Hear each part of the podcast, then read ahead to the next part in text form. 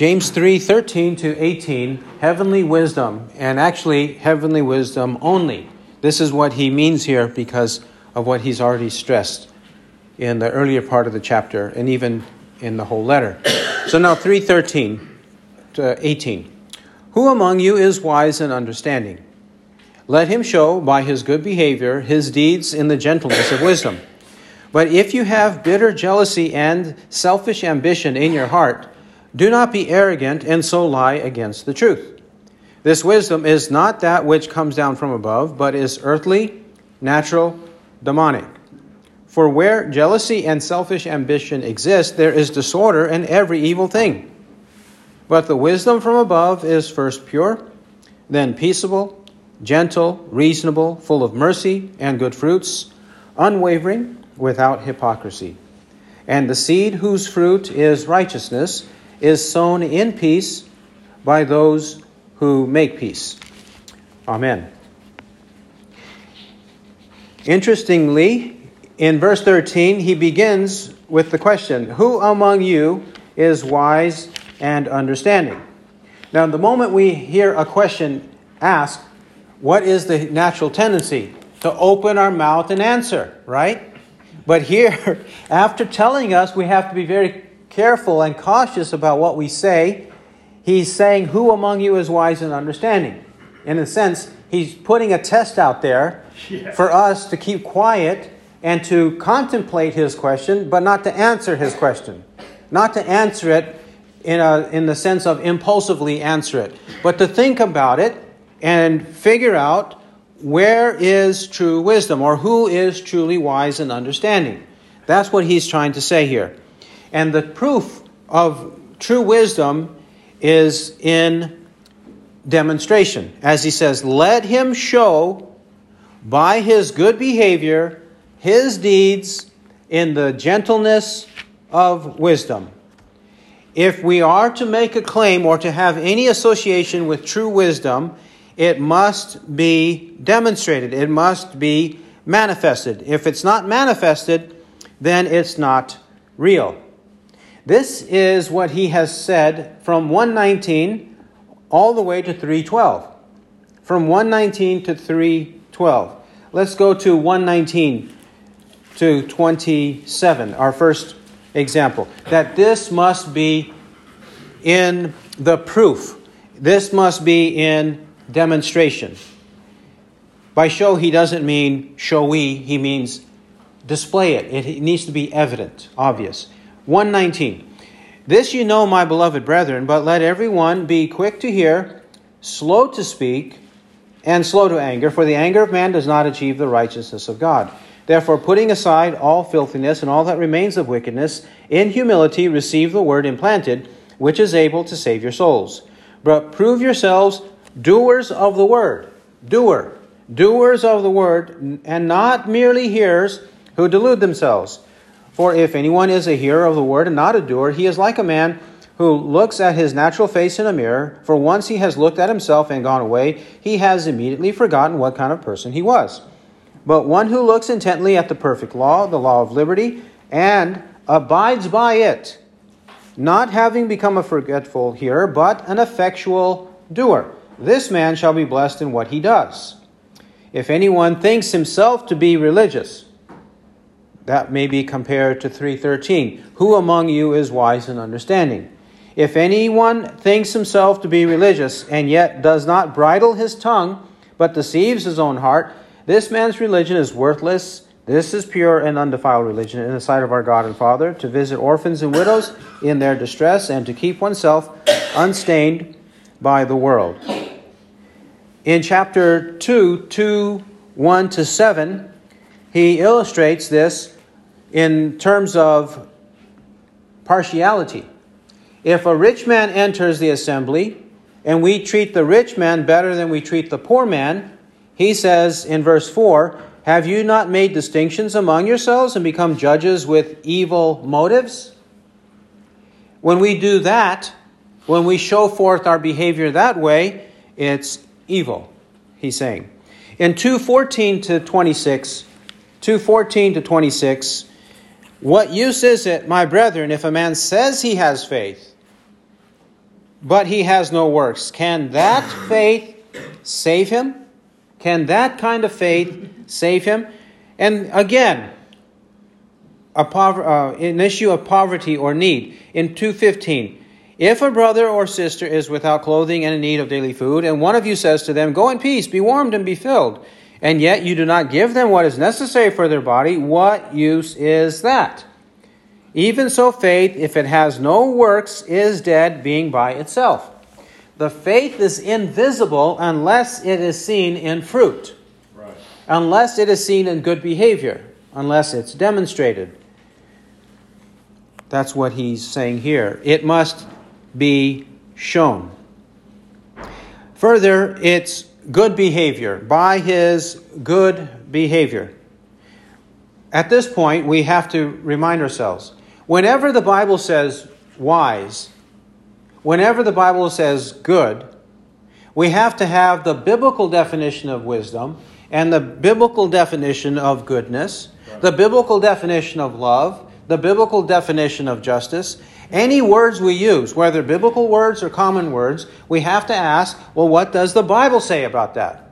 What does the Bible, the Holy Bible, the Word of God, say about it? We can't have our definition of wisdom or our definition of good or love or anything. Right. It has to be the biblical definition. We're talking here about personal and practical virtues, but this also applies to the Word God the word Lord, the word Jesus, gospel. Anything we say, anything we use, we have to have biblical meanings for the biblical words we use. So here he says good behavior. And this is necessary because some people will justify their behavior and call it good when it contradicts the Bible.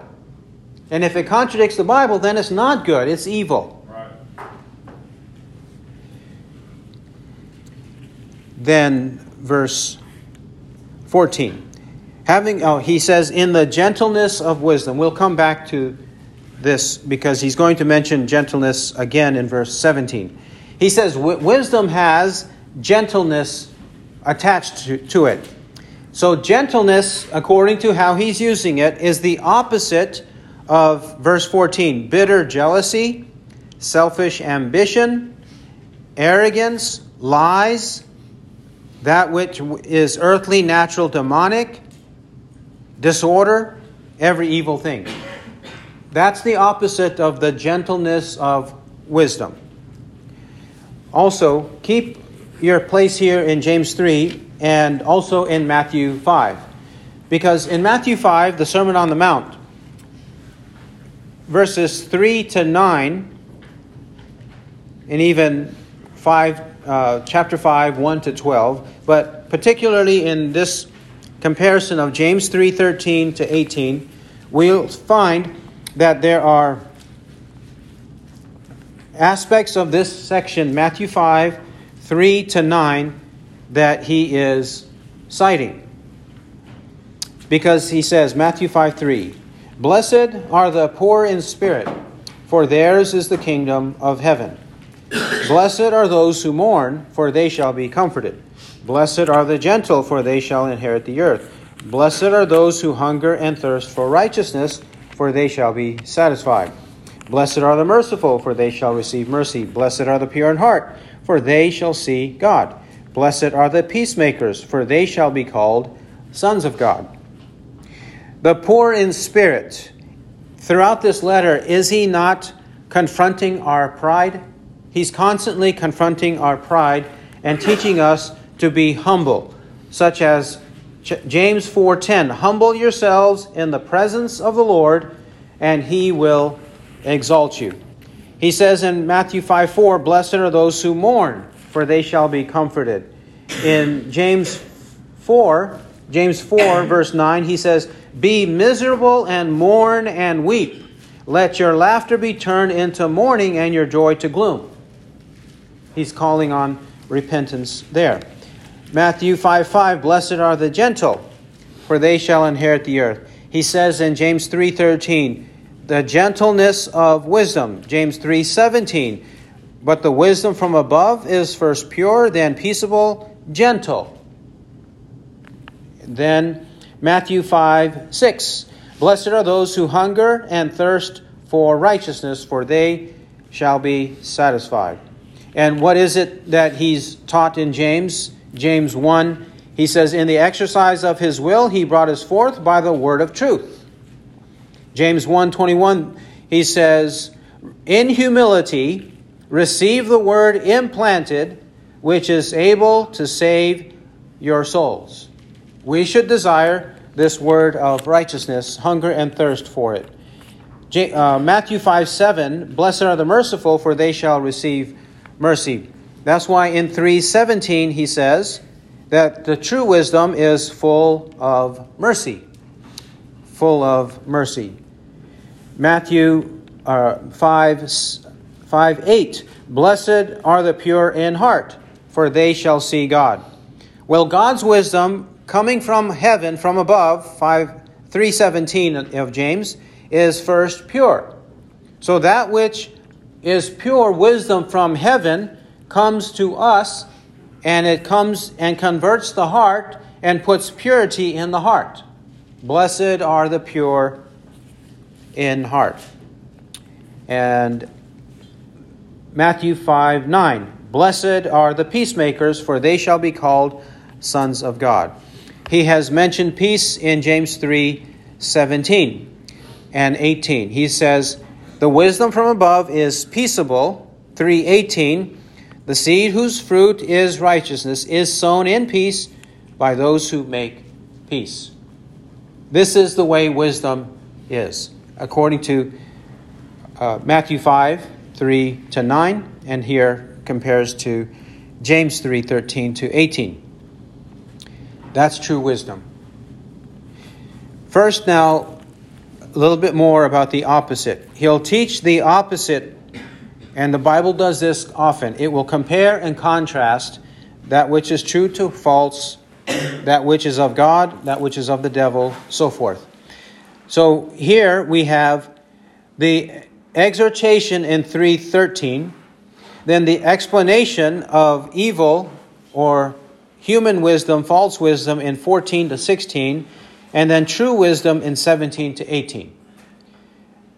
The exhortation in 313, false wisdom 14 to 16, true wisdom in 17 to 20. 14. But if you have bitter jealousy and selfish ambition in your heart, do not be arrogant and so lie against the truth. When we have bitter jealousy happening in our midst, that is evidence that there is no true wisdom in our midst. Right. That's evidence of human wisdom or earthly, natural, demonic wisdom, as he says in 15. People say that you can't judge me, you don't know my motives, you don't know my heart, you don't know what I'm thinking. You don't know I have good intentions. When they say that, we do know their intentions. We do know what's in their heart because if bitter jealousy comes from what they're saying and doing, then we know it's earthly, natural, and demonic wisdom. We can judge it if it produces bitter jealousy and selfish ambition. If selfish ambition is evident, if it comes to the surface, and, and it's often the case, it's very clearly the case, people will say things, and they say things that have no place in a Christian heart. Right. They have no place in the heart, in the thought, let alone then the words and the actions. It shouldn't even happen. But when it does happen, then we can say, okay, uh, we understand that's selfish ambition. For example, a pastor, when he's a graduate from the seminary, he finds a church, maybe the church has 25 or 50 people. And then he says, he says to himself, says to his wife, he says to others, his friends, listen, uh, th- this is getting me nowhere uh, I, I need to find a church that has 100 or 200 people. I need to find a church that has 100 or 200. And then once he's there for maybe a couple of years, then he says, you know what? I need to. Uh, I'm better than this. I have a master's degree. I need to find a, a bigger church than this. Let me find one that's got 500 to 1,000. This is how it works. Yes, men in the ministry do this, and even women. Uh, they, they do this. So this is this is selfish ambition and bitter jealousy. Why bitter jealousy? Because well, my my classmate in seminary, he's already pastoring a church of 500. I, I have this church of 50. I can't show my face to him at our annual meetings. This is the way people think bitter jealousy, selfish ambition. When it's in the heart, notice there in the heart, he says,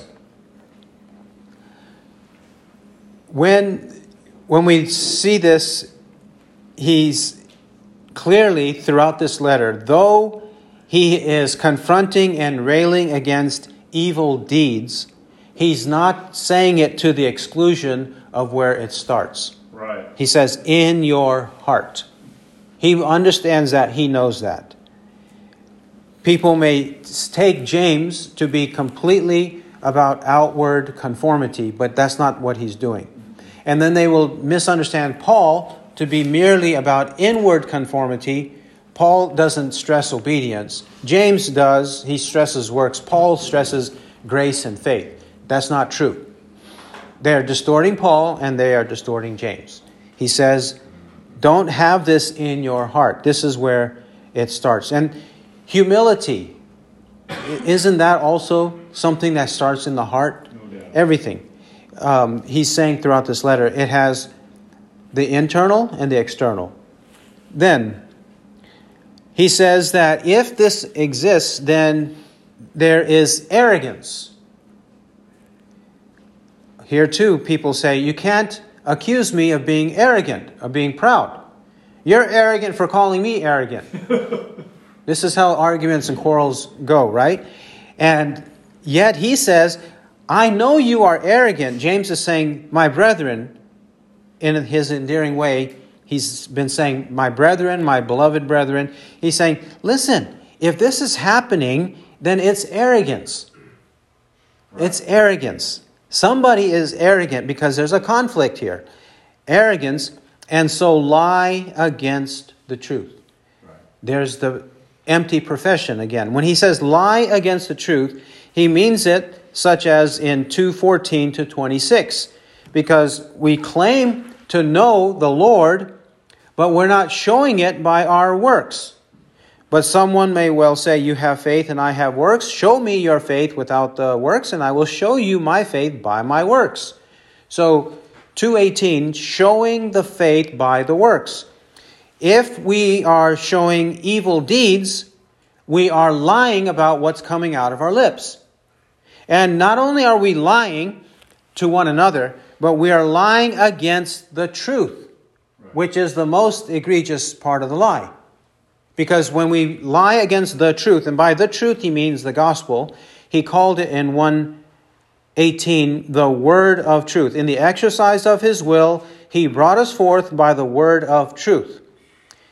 That's the word of the gospel. Colossians 1 5 calls the gospel the word of truth. And so when he says the truth, we're lying against the gospel of Christ. And if we lie against the gospel of Christ, we're lying against Christ, we are defaming Christ. Luke 6:46. Why do you call me Lord, Lord and do not do what I say? We're lying against the truth. 15, 315. This wisdom is not that which comes down from above. It's not heavenly wisdom from above. Verse 17, he says it again. But the wisdom from above is from above. 117, he says as well. Every good thing bestowed and every perfect gift is from above, coming down from the Father of lights, with whom there is no variation or shifting shadow. Coming from above means it's coming from heaven. And that's where all goodness comes, all wisdom comes. John 3, John 3 27. John answered and said, A man can receive nothing unless it has been given him from heaven. John 3 31. He who comes from above is above all. He who is of the earth is from the earth and speaks of the earth. He who comes from heaven is above all. We must have any wisdom, all wisdom that comes from heaven. So then, if it comes from heaven, it will not produce the actions of verse 14, the deeds of verse 14 and 15 says, Earthly wisdom is, whatever's not from heaven, is earthly, natural, demonic. Earthly, it has its origin on the earth, not from heaven, from above. It's natural, meaning it's coming from within, from the flesh. And it's also demonic. It's demonic in that it's coming from Satan and his demons. In Ephesians 2, Ephesians 2, the Apostle Paul speaks like this as well. The way we used to be earthly, natural, demonic. Ephesians 2 1 to 3. Ephesians 2 1. And you were dead in your trespasses and sins, in which you formerly walked according to the course of this world, according to the prince of the power of the air, of the spirit that is now working in the sons of disobedience. Among them, we too, all formerly lived in the lusts of our flesh, indulging the desires of the flesh and of the mind, and were by nature children of wrath, even as the rest. Verse 2 says, We were walking according to the course of this world that is the earthly, according to the prince of the power of the air. That's another name or title for Satan, who is also called the spirit that is now working in the sons of disobedience. Satan and the demons are working in disobedient people, called sons of disobedience. And thirdly, verse 3 the flesh, the lusts of our flesh, indulging the desires of the flesh and of the mind. Everything not from God is earthly, natural, demonic. Right. It deserves to be crushed, it deserves to be beaten down, it deserves to be rejected. And that's what we have to do. We have to consider it that way. Everything that isn't from God is worthless and must be crushed and destroyed. Verse 17. Uh, 16. 16. For where jealousy and selfish ambition exist, there is disorder and every evil thing. Jealousy and selfish ambition, where it exists, then there will also be disorder and every evil thing. Disorder. Not orderliness, but disorderliness. Right. And if it's got disorder, it's not from God. 1 Corinthians 14, 1 Corinthians 14, 40. 1 Corinthians 14, 40. But let all things be done properly and in an orderly manner. All things properly and in an orderly manner. 1433 For God is not a God of confusion, but of peace, as in all the churches of the saints. Orderliness and propriety in everything that happens. Further, he says in 17, 3, James 3 17, but the wisdom from above is first pure. Remember, we read, Blessed are the pure in heart, for they shall see God. Peaceable, blessed are the peacemakers, for they shall be called sons of God. Reasonable, or, uh, I'm sorry, gentle, blessed are the gentle, for they shall inherit the earth. Uh, we'll come back to reasonable. He says, full of mercy, full of mercy.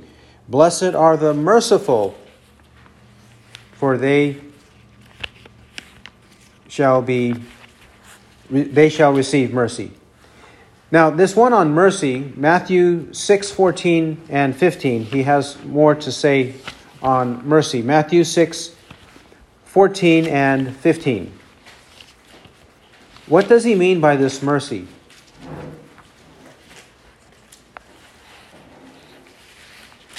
For if you forgive men for their transgressions, your heavenly Father will also forgive you. But if you do not forgive men, then your Father will not forgive your transgressions.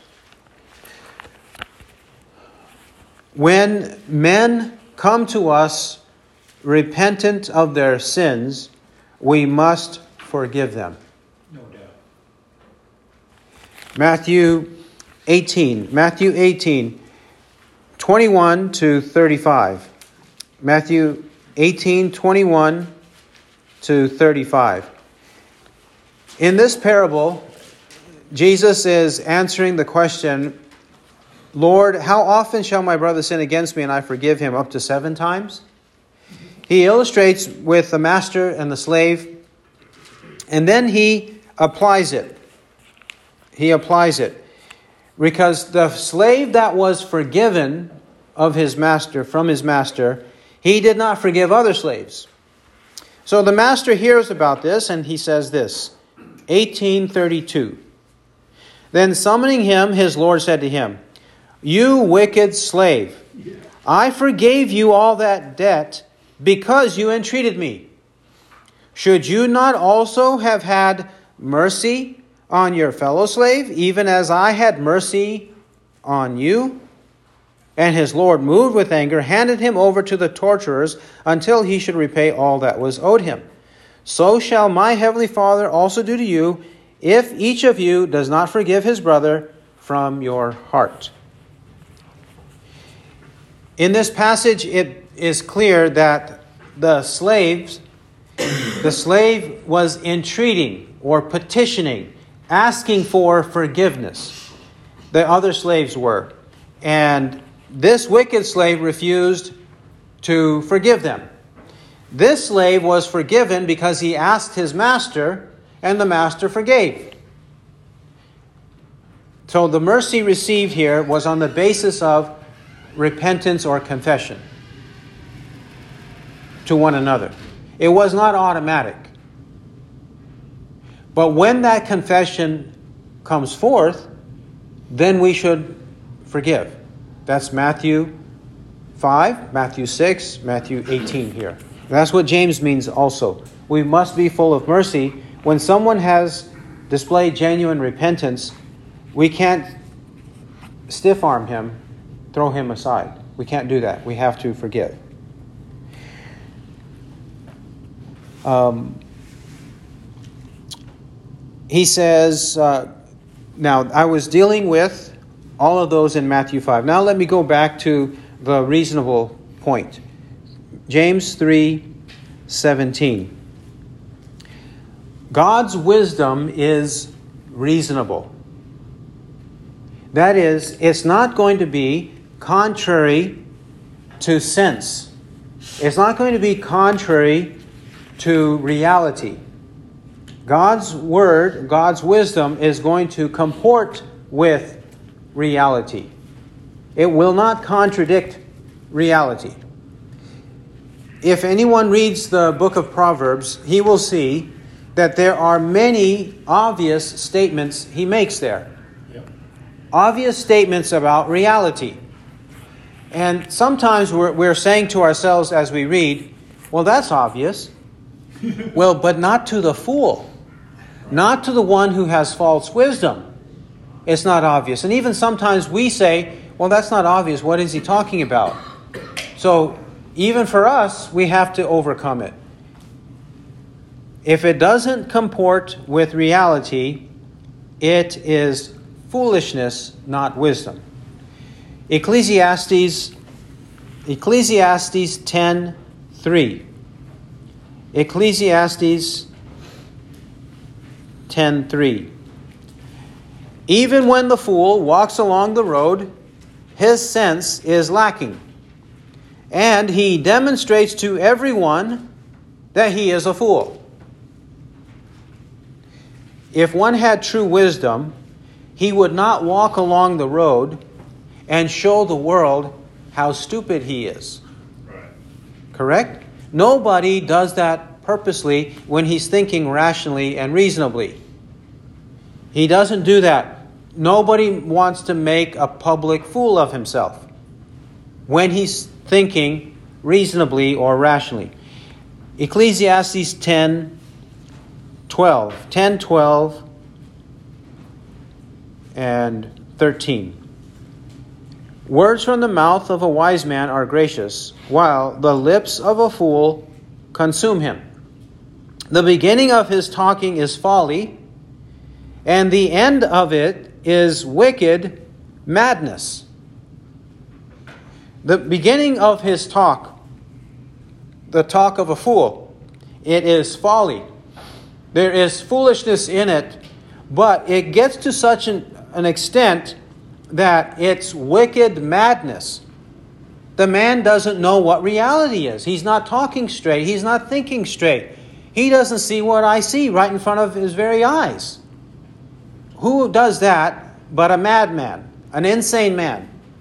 Somebody who doesn't have his right mind. But God's wisdom is that which comports to the evidence, the real evidence and the biblical evidence, the historical evidence and scriptural evidence. The scripture will not distort history, and history will not undermine the Bible. The two work together. And that one who has true wisdom will be reasonable and be able to put the two together, to understand what happened in relation to what's in the Bible and to use the Bible's heavenly wisdom to interpret the events. 317 says that heavenly wisdom is also full of good fruits. Yeah. Good fruits.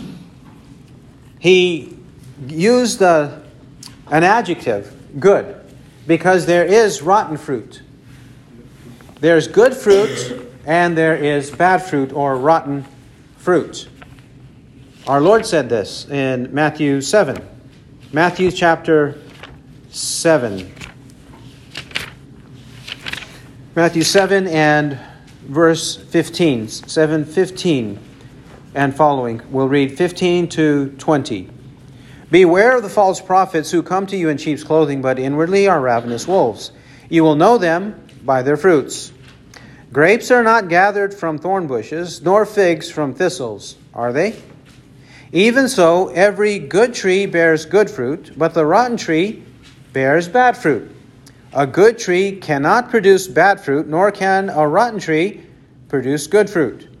Every tree that does not bear good fruit is cut down and thrown into the fire.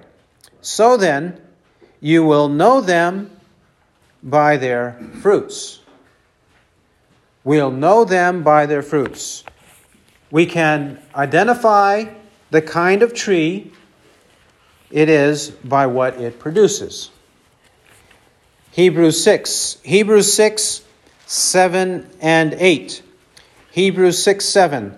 For ground that drinks the rain which often falls upon it and brings forth vegetation, useful to those for whose sake it is also tilled, receives a blessing from God.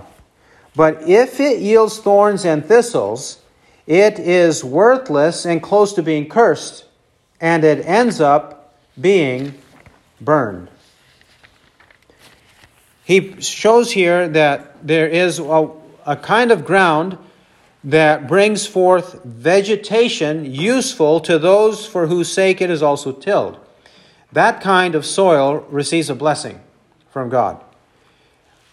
But there's another kind of growth in the ground thorns and thistles. If the ground produces thorn bushes, then it is worthless and close to being cursed and it ends up being burned. That's not good fruit because you can't eat it. You can't eat the thorns, right? You only get hurt. Having said this, he says good fruits. We have to also understand that temporary fruit is not good fruit. Right. Temporary fruit is not the good fruit that the Bible means. It might be good for a moment, it might be good for a short time, but that's not the good definition James means. Because James believes in perseverance or endurance, steadfastness of faith, true faith. And to illustrate, we go to Luke 8. Luke 8. In the parable of the sower, Jesus announces it in Luke 8 4 to 8. Then he explains it in 9 to 15. We'll pick up the explanation. Luke 8 and verse 9. 8 9. And his disciples began questioning him as to what this parable might be. And he said, To you it is granted to know the mysteries of the kingdom of God, but to the rest it is in parables, in order that, seeing, they may not see, and hearing, they may not understand. Now, the parable is this the seed is the word of God, and those beside the road are those who have heard. Then the devil comes and takes away the word from their heart so that they may not believe and be saved. And those on the rocky soil are those who, when they hear, receive the word with joy. And these have no firm root. They believe for a while, and in time of temptation fall away. And the seed which fell among the thorns, these are the ones who have heard, and as they go on their way, they are choked with worries and riches and pleasures of this life, and bring no fruit to maturity. And the seed in the good ground, these are the ones who have heard the word in an honest and good heart, and hold it fast, Yeah. And bear fruit with perseverance.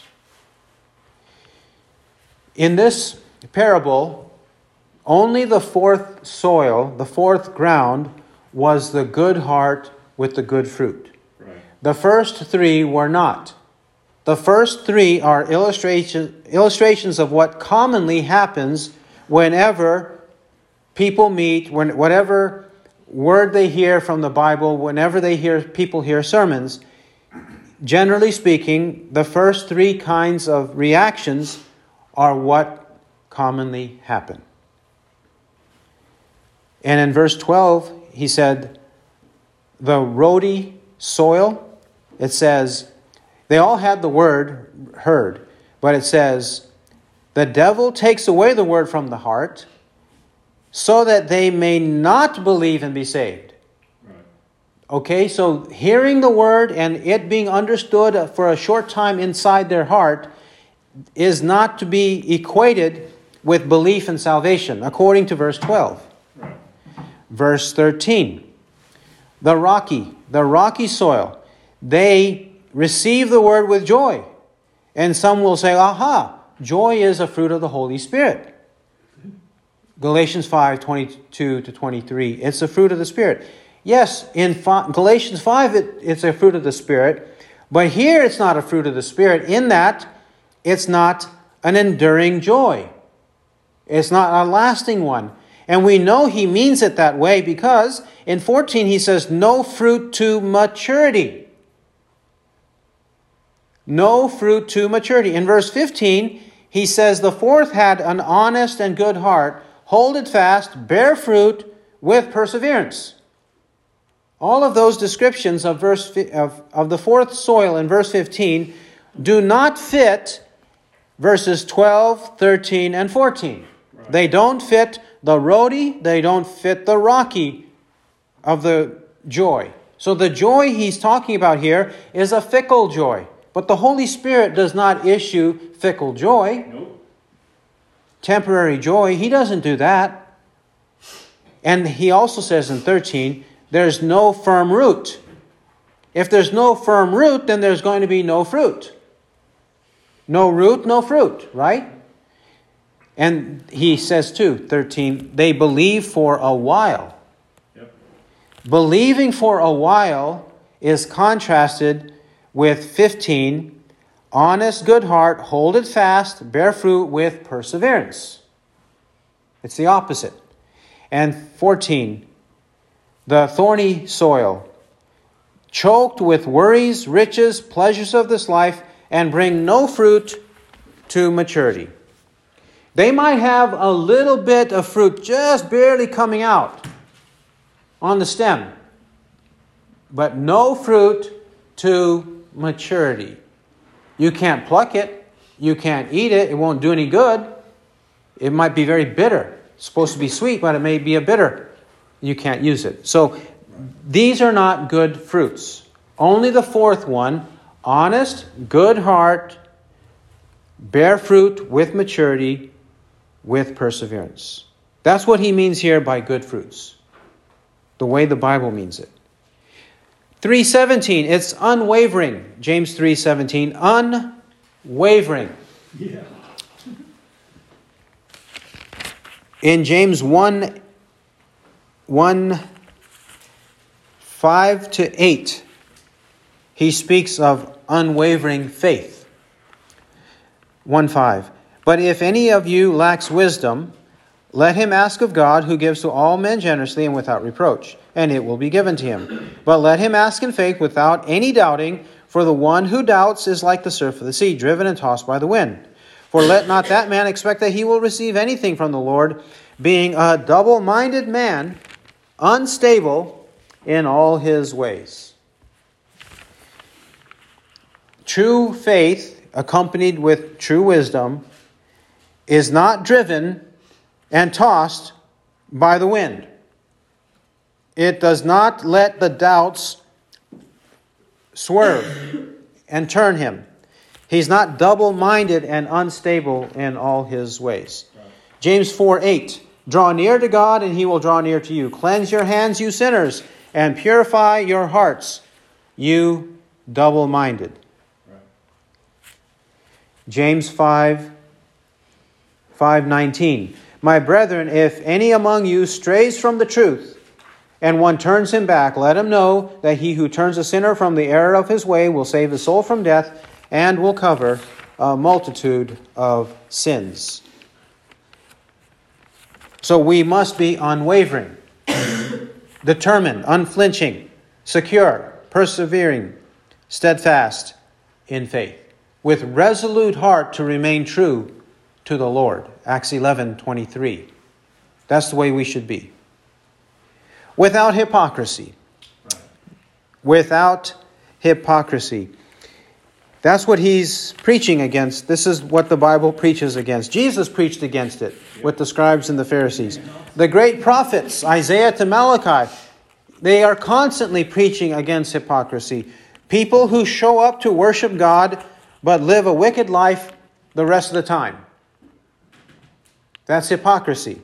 Yep. He's saying we should not be that way. We can't make a profession and not live up to the con- uh, profession. Our professions should be true confessions. 1 Peter 1 22, he says, 1 22, Since you have, in obedience to the truth, purified your souls for a sincere love of the brethren, fervently love one another from the heart. 1 Peter 2 1 to 3. 1 Peter chapter 2 verses 1 to 3. Therefore, putting aside all malice and all deceit and hypocrisy and envy and all slander, like newborn infants, long for the pure milk of the word, that by it you may grow in respect to salvation, if you have tasted the kindness of the Lord. No hypocrisy. All hypocrites go to hell. Matthew 23 33. Lastly, he says in James 3:18, "The seed whose fruit is righteousness is sown in peace by those who make peace."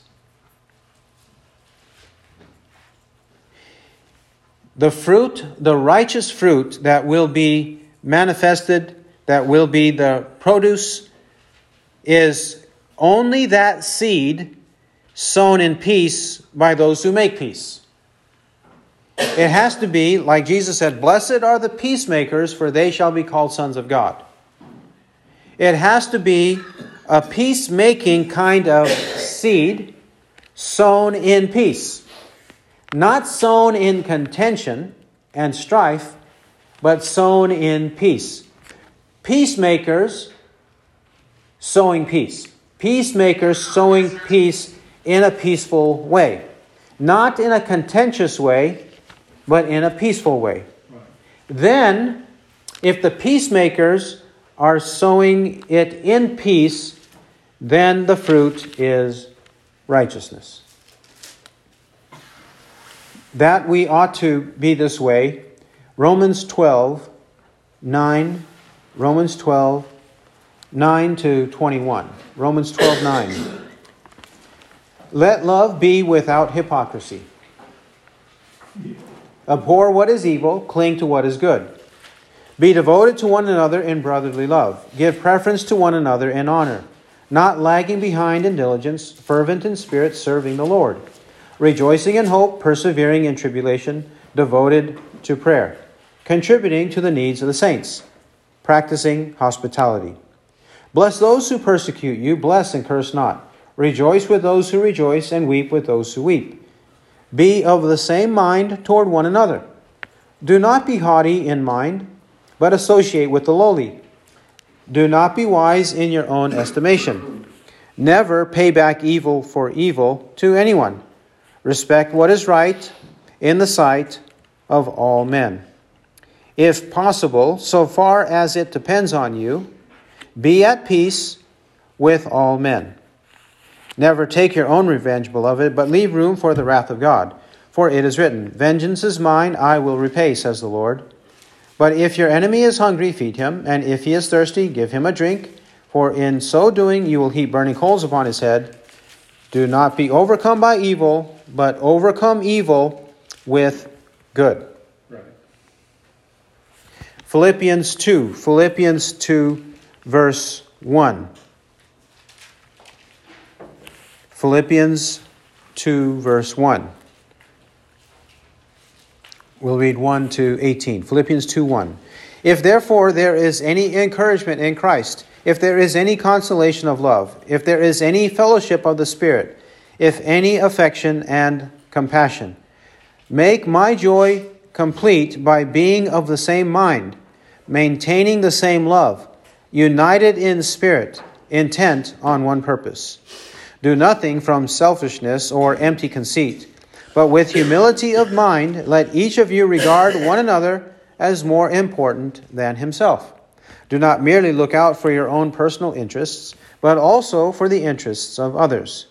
Have this attitude in yourselves, which was also in Christ Jesus, who, although he existed in the form of God, did not regard equality with God a thing to be grasped, but emptied himself, taking the form of a bondservant, and being made in the likeness of men, and being found in appearance as a man, he humbled himself by becoming obedient to the point of death, even death on a cross.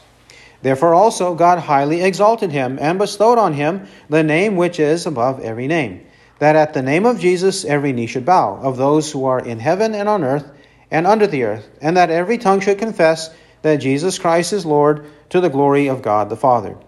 So then, my beloved, just as you have always obeyed, not as in my presence only, but now much more in my absence, work out your salvation with fear and trembling. For it is God who is at work in you, both to will and to work for his good pleasure. Do all things without grumbling or disputing, that you may prove yourselves to be blameless and innocent, children of God above reproach, in the midst of a crooked and perverse generation among whom you appear as lights in the world, holding fast the word of life, so that in the day of Christ I may have cause to glory, because I did not run in vain, nor toil in vain. But even if I am being poured out as a drink offering upon the sacrifice and service of your faith, I rejoice and share my joy with you all. And you too, I urge you, rejoice in the same way and share your joy with me. In 19 to 30, he illustrates this kind of godly, humble, peaceful behavior toward one another in Timothy and Epaphroditus. In 2:19, Timothy, and in 2:25 and following, Epaphroditus. In these examples of those whose fruit, the seed whose fruit is righteousness, is sown in peace by those who make peace. Right. We must be peacemakers, peacefully sowing the seed. Then we are practicing heavenly wisdom. He who has ears to hear, let him hear what the Spirit says. Amen.